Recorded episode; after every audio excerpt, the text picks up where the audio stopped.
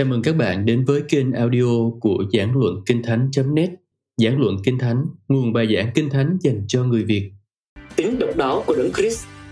Diễn giả David Porson Phần 1 Chúa Giêsu có phải là con đường duy nhất không? Tôi tự hỏi bạn sẽ phản ứng như thế nào. Nếu một thợ sửa xe đến từ Wigan đến quảng trường Trafalgar và tuyên bố mình là Chúa Trời. Liệu bạn có bị thuyết phục không? Tôi có cảm giác rằng ít nhất anh ta sẽ được một nhân viên bảo trợ xã hội để mắt tới. Có lẽ được cho đi gặp bác sĩ tâm thần và nếu anh ta gây mất trật tự công cộng, anh ta có thể sẽ bị bắt ra. Tôi đã nhận được một lá thư cách đây vài tháng từ một người đàn ông đã nói điều này. Anh ta sống ở Midlands và anh ta đã viết như thế này. Tôi đã mua một cuốn băng của ông gần đây vì tôi tưởng ông là một ca sĩ nhạc pop.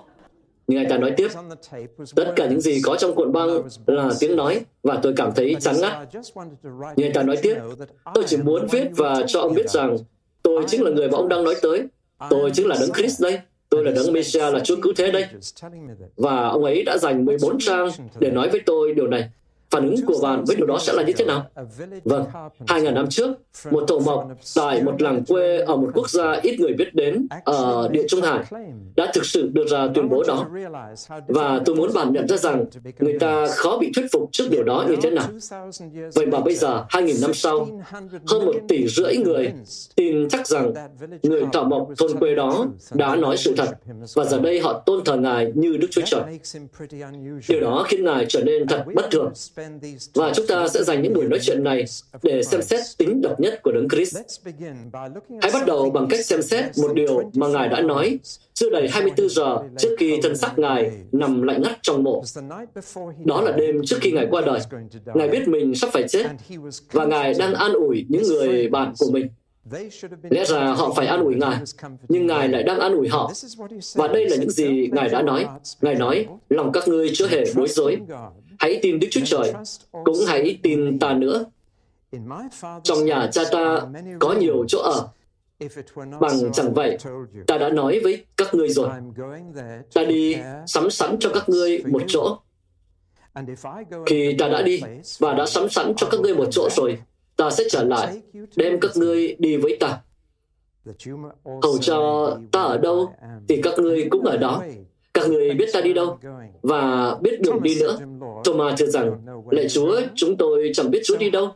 Làm sao biết đường được?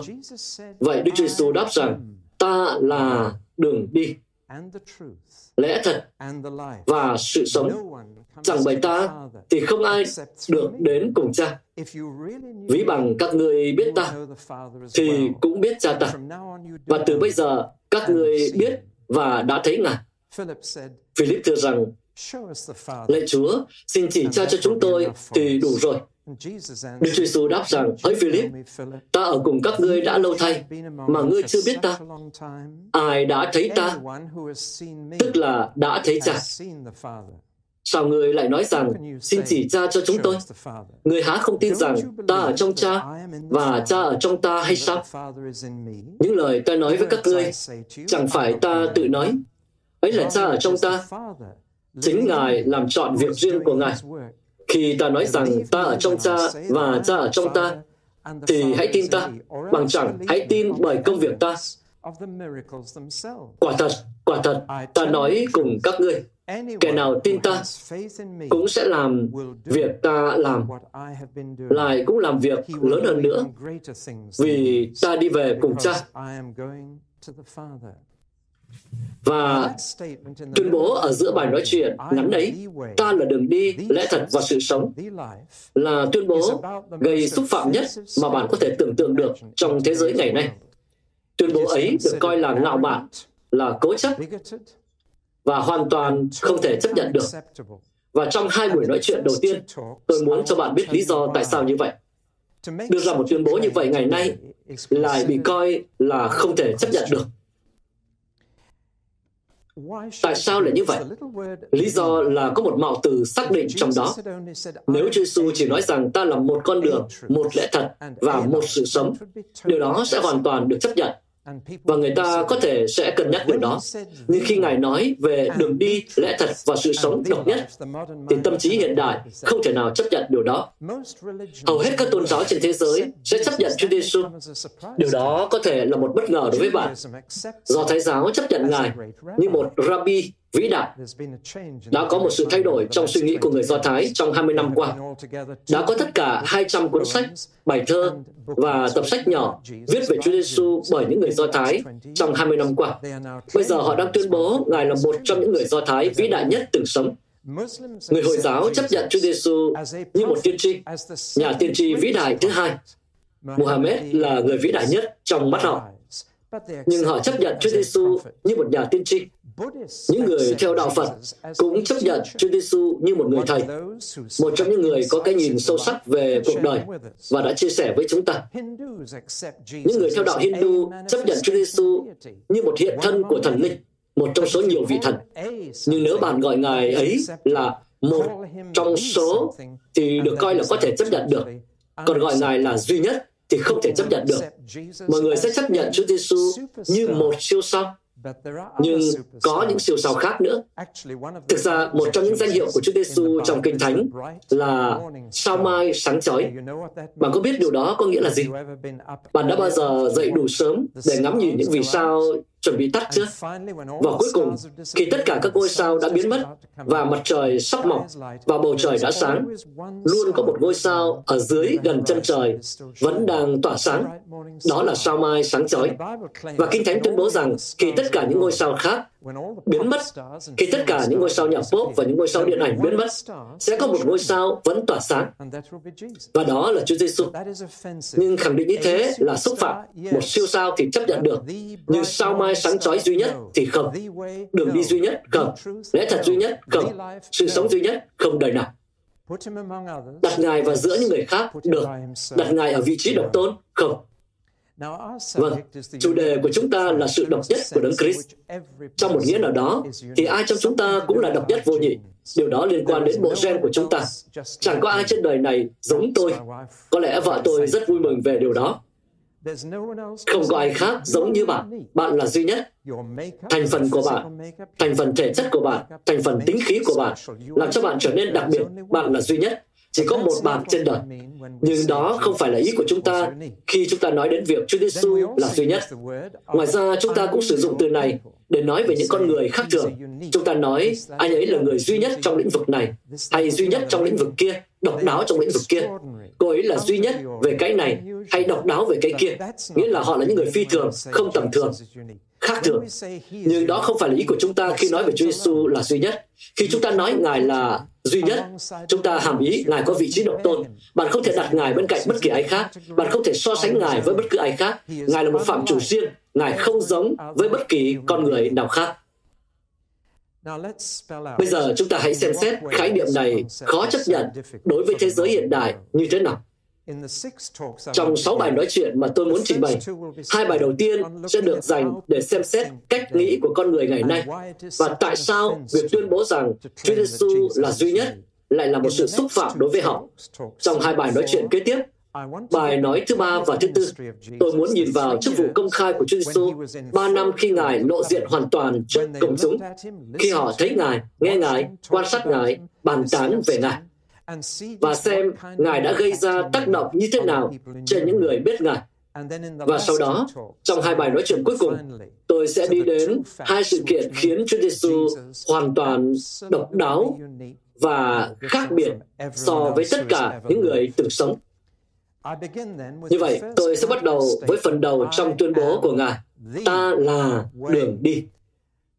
Và trong tiếng Anh cũng như tiếng Hy Lạp, có một từ xác định ở đây. Ngài đang nói rằng ta là con đường duy nhất. Bây giờ hãy xem tại sao điều đó lại gây khó chịu như vậy. Đã có một sự thay đổi lớn trong xã hội của chúng ta, đặc biệt là ở Anh trong 50 năm qua. Ngày xưa, mỗi quốc gia, mỗi tiểu bang đều có một vị thần và tôn giáo riêng. Và khi bạn được sinh ra trong một quốc gia nào, thì bạn được sinh ra trong tôn giáo đó. Vì vậy, nếu bạn sinh ra ở đất nước này, bạn là một người Hồi giáo. Bạn sinh ra ở đất nước khác, bạn là người theo đạo Hindu. Nếu bạn sinh ra ở một quốc gia khác, bạn là một Phật tử. Nếu bạn sinh ra ở Anh, thì bạn phải là một cơ đốc nhân. Điều này đúng trong hầu hết lịch sử nhân loại, rằng mọi quốc gia đều có tôn giáo riêng và một vị thần riêng. Tiên tri Jeremy nói với Israel như thế này, có đức nào thay đổi thần của mình không? Mặc dầu vậy, dân ta là dân Israel đã thay đổi thần của mình. Đây là một điều thật là khác thường, bởi vì trong thế giới cổ đại chưa bao giờ người ta nghe nói về một quốc gia thay đổi tôn giáo của mình và mặc dù có thể có các dân tộc thiểu số sinh sống trong mỗi quốc gia, mỗi đất nước đều có một tôn giáo nổi trội riêng và các công việc của quốc gia đều hướng đến tôn giáo đó. Đó là lý do tại sao đến gần đây nước Anh vẫn được gọi là một quốc gia cơ đốc và đức tin thống trị ở đây là cơ đốc giáo và các sự kiện có tính quốc gia của chúng ta như lễ đăng quang của hoàng gia hay khai mạc quốc hội đều hướng đến cơ đốc giáo, vốn là tôn giáo ở đất nước này. Có thể đã có thiểu số Do Thái hoặc thiểu số Hindu, nhưng tôn giáo của đa số ở Anh thì đã rõ ràng. Tình hình đã hoàn toàn thay đổi với sự di cư và nhập cư. Các tôn giáo khác hiện đang ở ngay trước cửa nhà của chúng ta. Bạn có thể thấy mình sống cạnh một người theo đạo Hindu, đạo Hồi hay đạo Sikh. Giờ đây chúng ta đang phải đối mặt với một tình huống hoàn toàn mới một người bạn của tôi đã bị ốm trong vài tuần. và bởi vì anh ấy là một người độc thân không có ai chăm sóc. hàng ngày người hàng xóm kế bên của anh ấy đã đến mang theo đồ ăn mà họ đã nấu cho anh ta. khi khỏi bệnh anh bạn của tôi sang nhà hàng xóm để cảm ơn vì đã chăm sóc cho anh ấy chu đáo như vậy. và bạn tôi nói với người hàng xóm mà cũng không nghĩ gì cả anh thật là một cơ đốc nhân tốt đối với tôi. Và người hàng xóm đã vô cùng tức giận. Người đó nói, tôi là một tín đồ Hồi giáo. Tại sao anh lại gọi tôi là một cơ đốc nhân? Thế đấy, từ cơ đốc nhân ở Anh đối với nhiều người có nghĩa là một người làm việc thiện. Ai đó tử tế với bà già và tử tế với con mèo. Và anh bạn tôi chỉ nói theo nghĩa đó thôi. Nhưng bây giờ chúng ta đang ở trong một hoàn cảnh cần chuyển giáo. Nhiều năm trước, những người theo đạo cơ đốc của đất nước này đã gửi tiền và người ra nước ngoài để thuyết phục người dân ở đó thay đổi niềm tin của họ sang một tôn giáo mà chúng ta tin là ưu việt hơn. Đó là động lực đằng sau công việc truyền giáo. Và tôi đã được dạy cho tin rằng công việc truyền giáo đã bắt đầu ở phía nam địa Trung Hải. Bạn có ấn tượng như vậy không? Châu Âu đã được coi là thế giới văn minh rồi. Ít nhất bạn phải vượt qua eo biển Gibraltar thì mới được coi là một nhà truyền giáo. Các nhà truyền giáo đã đi đến những nơi xa xôi trên thế giới để giao giảng một tôn giáo mới và thuyết phục người ta thay đổi. Bây giờ tình hình đã thay đổi châu Âu đã trở thành cánh đồng truyền giáo của thập niên 90. Tôi hy vọng bạn nhận ra rằng châu Âu đang mở rộng từ Đông sang Tây cho phúc âm. Bạn có biết rằng số ngôi làng ở Pháp không có phúc âm còn nhiều hơn cả ở lục địa châu Phi không? Và nhiều cơ đốc nhân ở đất nước này đang bừng tỉnh với thực tế rằng châu Âu đã trở thành cánh đồng truyền giáo mà chúng ta được kêu gọi khám phá trong những năm 90. Nói vậy, nhưng một số cơ đốc nhân cuối cùng đã bắt đầu nhận ra rằng nước Anh cũng là một cánh đồng truyền giáo. Và bây giờ, chúng ta đang phải đối mặt với một cuộc khủng hoảng.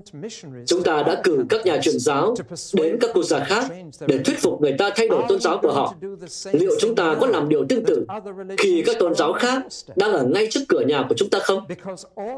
Bởi vì tất cả chúng ta bây giờ đang ở vị trí của một nhà truyền giáo.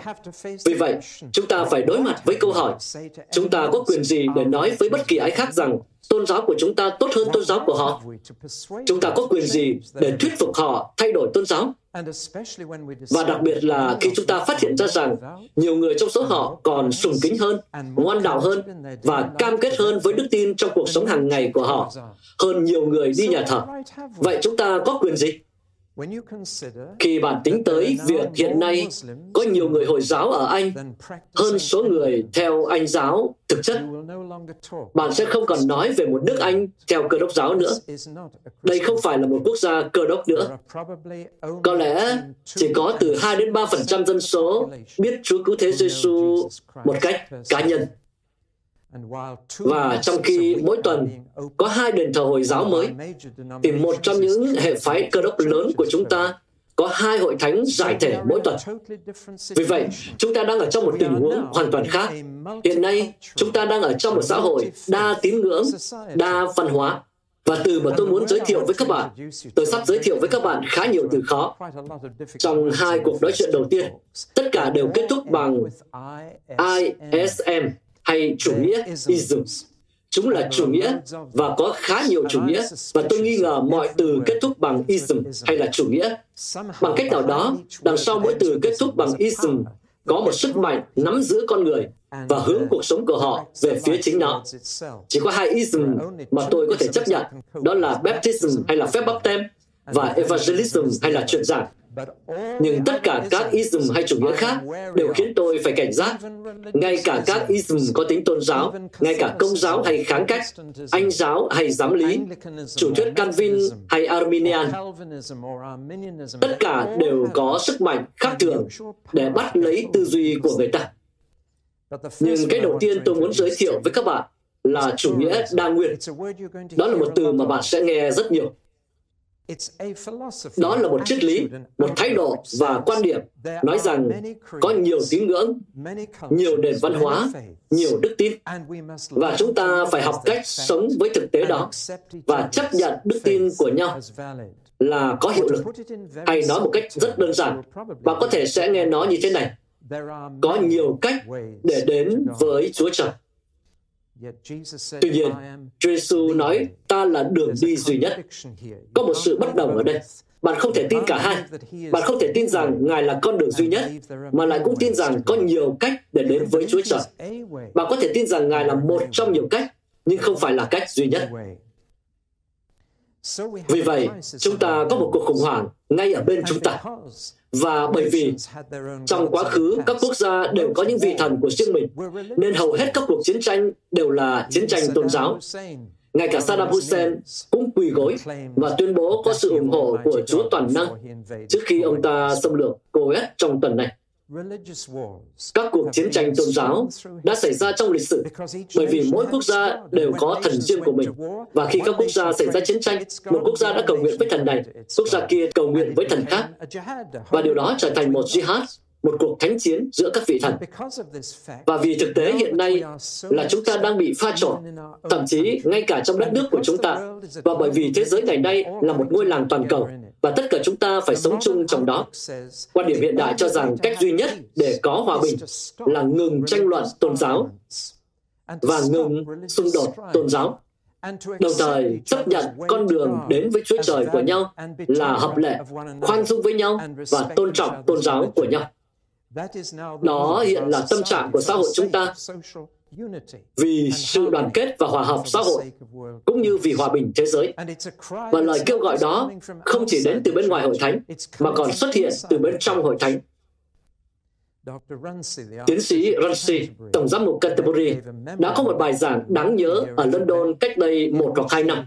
Trong đó bà khuyên chúng ta tìm kiếm Chúa Thánh Linh trong mọi tôn giáo. Đức Giáo Hoàng đã triệu tập các tôn giáo khác nhau trên thế giới ở thành phố Assisi, nổi danh bởi Thánh Francisco. Và các tôn giáo trên thế giới đã cùng nhau đến đó để cầu nguyện cho hòa bình thế giới. Nói cách khác, hiện nay chúng ta đang phải đối mặt với những vấn đề lớn, đến nỗi chúng ta không thể tranh cãi về đức tin hay thảo luận về sự khác biệt giữa các tôn giáo. Điều chúng ta cần làm là chấp nhận tôn giáo của nhau và cùng nhau hành động vì hòa bình thế giới. Ngoài ra, còn có một áp lực khác buộc chúng ta phải tập hợp các tôn giáo lại với nhau. Và đó là toàn bộ vấn đề môi trường. Ngày nay chúng ta nhận ra rằng hành tinh trái đất là một con tàu vũ trụ nhỏ đang bay trong không gian với số lượng người hạn chế trên tàu, một lượng nhiên liệu hạn chế, một lượng oxy hạn chế. Và đây là lý do mà tất cả chúng ta cần đoàn kết để cứu hành tinh trái đất. Sự sống còn của chúng ta đang bị đe dọa. Không chỉ hòa bình và hòa hợp, mà sự sống còn của chúng ta đang phụ thuộc vào việc chúng ta biết đến với nhau. Năm ngoái, tại 44 thành phố, các cơ đốc nhân đã tuần hành vì Chúa Giêsu. Chưa bao giờ có một sự công bố công khai rộng rãi như vậy về Đấng Christ như tháng 9 năm ngoái. Tại 44 thành phố, hàng nghìn tín đồ cơ đốc giáo đã tuần hành. Nhưng không có một từ nào xuất hiện trên báo chí về sự kiện đó. Sự kiện đó không hề được nhắc tới trên truyền hình. Cứ như thể nó đã hoàn toàn bị bỏ qua. Có một điều khác đã xảy ra trong cùng một ngày, và cái đó đã gây sự chú ý. Tại Canterbury, cách đây không xa, có một lễ kỷ niệm rừng và các tôn giáo khác nhau đã cùng đến Canterbury để tôn vinh rừng vì chúng ta phụ thuộc vào rừng để có nguồn oxy. Đó là một xu hướng sẽ trở nên nổi bật hơn rất nhiều trong những năm 90. Sẽ có một áp lực buộc các tôn giáo khác nhau phải xích lại gần nhau để cứu hành tinh trái đất. Và tâm điểm của sự tôn thờ sẽ là một người phụ nữ không tồn tại, được gọi là mẹ trái đất hoặc mẹ thiên nhiên. Hãy ghi nhớ lời tôi nói, sẽ có sự hồi sinh của tín ngưỡng phồn thực trong cựu ước. Sự thờ phượng nữ thần của đất mẹ, điều mà các tiên tri trong cựu ước đã lên án nhiều lần. Nhưng tất cả những áp lực này trong một xã hội đa nguyên với nhiều tín ngưỡng và nhiều nền văn hóa Họ muốn chúng ta đến cùng nhau và nói rằng có nhiều cách để đến với Chúa Trời và cách nào cũng hợp lệ cả. Bây giờ không có gì mới trong tất cả những điều này. Khi đế chế La Mã mở rộng, nó đã phải đối mặt với cùng một vấn đề như thế.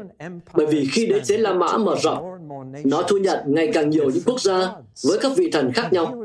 Và đó là nguồn gốc tiềm ẩn của sự chia rẽ và xung đột trong đế chế. Vậy họ đã giải quyết vấn đề đó như thế nào để mang lại nền hòa bình của người La Mã nổi tiếng, sự hòa hợp trong đế chế giữa các dân tộc khác nhau mà họ đã chinh phục được? Vâng, có hai cách để họ giải quyết vấn đề này. Đầu tiên là dựng nên đền thờ cho tất cả các vị thần. Nói cách khác là đưa các vị thần khác nhau vào cùng một ngôi đền để tất cả các vị thần đều được thờ chung.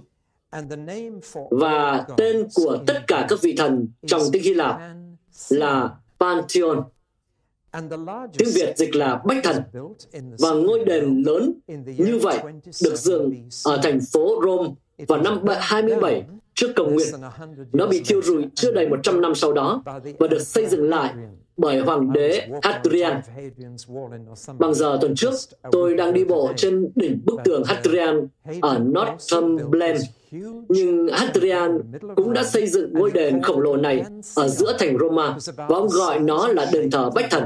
Nó có kích thước và hình dạng gần như sảnh hoàng gia Albert, một tòa nhà hình bầu dục lớn. Tôi chỉ có một bức ảnh chụp trần nhà ở đây, thật trắng lệ nó có một cái lỗ lớn trên trần mà qua đó bạn có thể nhìn thấy bầu trời. Tôi không biết liệu bạn có thể nhìn thấy trần nhà ở đây với cái lỗ lộ thiên hay không. Đó là một ngôi đền thờ trắng lệ. Nó vẫn đang đứng đó. Nếu bạn đến Roma, bạn nên đến xem. Tôi đến đó vào năm 1947. Đó là chuyến thăm đầu tiên của tôi đến Roma. Và tôi muốn xem ngôi đền Bách Thần và nghe nói về ngôi đền này. Trong đó có các hốc dành cho các vị thần khác nhau và tất cả các bức tượng của các vị thần có thể được thờ chung và điều này sẽ giúp đế chế La Mã đoàn kết. Tôi bước vào tòa nhà và bị sốc. Tôi chờ đợi sẽ thấy những bức tượng của thần Jupiter và thần Zeus và tất cả những tượng khác, nhưng không có tượng thần nào cả. Ngôi đền ấy vắng bóng các vị thần. Vật dụng tôn giáo duy nhất mà tôi có thể nhìn thấy trong đó là một cây thánh giá bằng gỗ. Bởi vì đền Bách Thần bây giờ đã trở thành một nhà thờ, nơi chỉ mình Chúa Giêsu Christ được thờ phượng. Điều đó đã để lại ấn tượng sâu sắc trên tôi. Tôi xem điều đó như một chuyện ngụ ngôn Tôi xem điều đó như một biểu tượng của những gì một ngày sẽ xảy ra khi tất cả các tôn giáo trên thế giới sẽ biến mất, kể cả cơ đốc giáo. Và chỉ có Chúa cứu thế được tôn thờ. Vâng, đó là một cách đế chế La Mã cố gắng giải quyết vấn đề làm sao để những người thuộc các tôn giáo khác nhau chung sống trong hòa thuận. Họ cũng đã làm một việc khác Nhân tiện, trước khi tôi đi tiếp, tôi nên kể cho bạn nghe chuyện gì đã xảy ra khi họ gặp với người Do Thái. Khi họ chinh phục Israel, họ nói, hãy cho chúng ta một trong những vị thần của các ngươi để đặt trong đền thờ Bách Thần. Và điều này đã làm nảy sinh một vấn đề. Thực ra là hai vấn đề. Người Do Thái đã nói trước rằng chúng tôi không có bất kỳ một bức tượng nào vì Chúa của chúng tôi đã cấm chúng tôi thờ tượng chạm. Gì? Các người không có tượng thần sao? Vâng, chúng tôi có một Đức Chúa Trời. Chà, ông ta ở đâu? Hãy cho chúng tôi xem nào. Không, Ngài vô hình. Nhưng chắc chắn là các ngươi phải có một bức tượng của ông ấy chứ, để mà thờ chứ. Không, chúng tôi không có. Vâng, đó là vấn đề đầu tiên. Và vấn đề thứ hai là thế này. Họ nói, thần của chúng tôi là thần duy nhất. Ngài đã nói với chúng tôi rằng, không có thần nào khác ngoài Ngài không có Chúa Trời nào khác. Vì vậy, cả khi chúng tôi có một bức tượng, chúng tôi cũng không thể trao cho các ông, bởi vì chúng tôi sẽ không đặt Chúa Trời của chúng tôi bên cạnh những thần khác bởi vì không có các thần nào khác trước mặt Chúa Trời của chúng tôi. Vâng, và người Do Thái đã thoát khỏi chuyện ấy theo một cách rất lạ thường. Các chức trách La Mã chung đầu lại và nói rằng chúng ta sẽ đăng ký cho họ như là những người vô thần, bởi vì họ không có một vị thần hữu hình.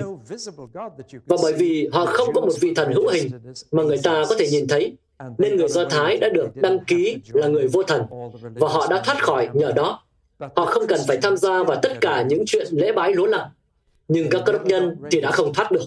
Họ đã không được công nhận hợp pháp. Họ là hội thánh ngầm. Họ là hội thánh ngoài vòng pháp luật. Họ là những người religio illicita, có nghĩa là một phong trào bất hợp pháp. Họ không được đăng ký là người vô thần như những người Do Thái. Một điều khác mà Đế Chế La Mã đã làm để đoàn kết tất cả những người có tín ngưỡng khác nhau là phát minh ra một vị thần mới mà tất cả chúng dân đều có thể tôn thờ. Và họ quyết định phong thần cho hoàng đế La Mã. Và họ bắt đầu gọi hoàng đế La Mã là một vị thần, là Chúa. Và họ nói, các người có thể tiếp tục tôn thờ các vị thần của mình bao nhiêu tùy thích.